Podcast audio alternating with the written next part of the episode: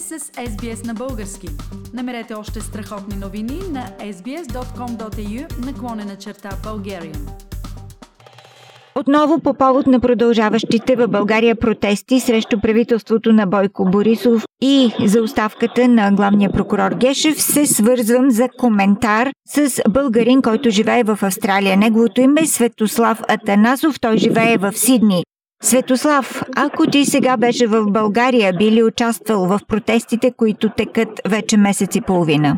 Добър вечер. Разбира се, че бих участвал. Аз а, бих участвал заради, че съм българин, живееш в чужбина от 30 години. И в началото на протестите няколко познати от България ми отговориха, нали, че аз не разбирам много от нещата, защото живея много надалеч, нали, и не съм навътре в нещата. И аз се замислих какво означава да си българин от една страна? Нали? И си мисля, че ние носим все пак някаква култура, език, традиции, усещане за живота. Независимо от това, нали, не могат да ни го отнемат.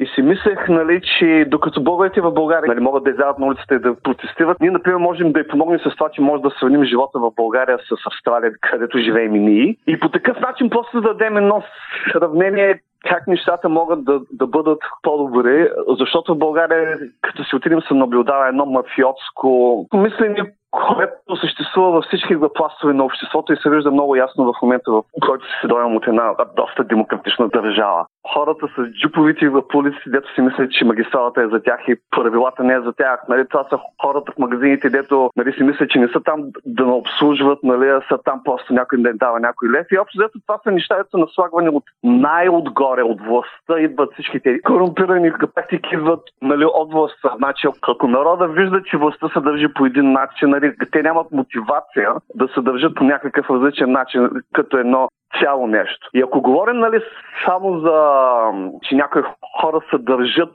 по някакъв начин, нали, това не е, не е проблем. Въпросът е, че те економически ограбват държавата. Нали, оттам нататък се изнася един кош народ от България в чужбина изведнъж нещата отиват директно надолу. Значи няма цел на нали, защо да се развиваме напред.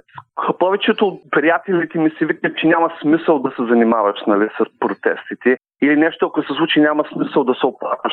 И аз, например, си мисля, че това не е вярно и затова бих отишъл в България да гласувам, защото ако властта се смени с една власт, която разсъждава малко по-демократично, е, това нещо ще се предаде в, в абсолютно всички слоеве на обществото. Нали?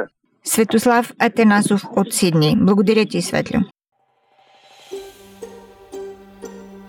Искате да чуете още истории от нас? Слушайте в Apple Podcast, Google Podcast, Spotify или където и да е.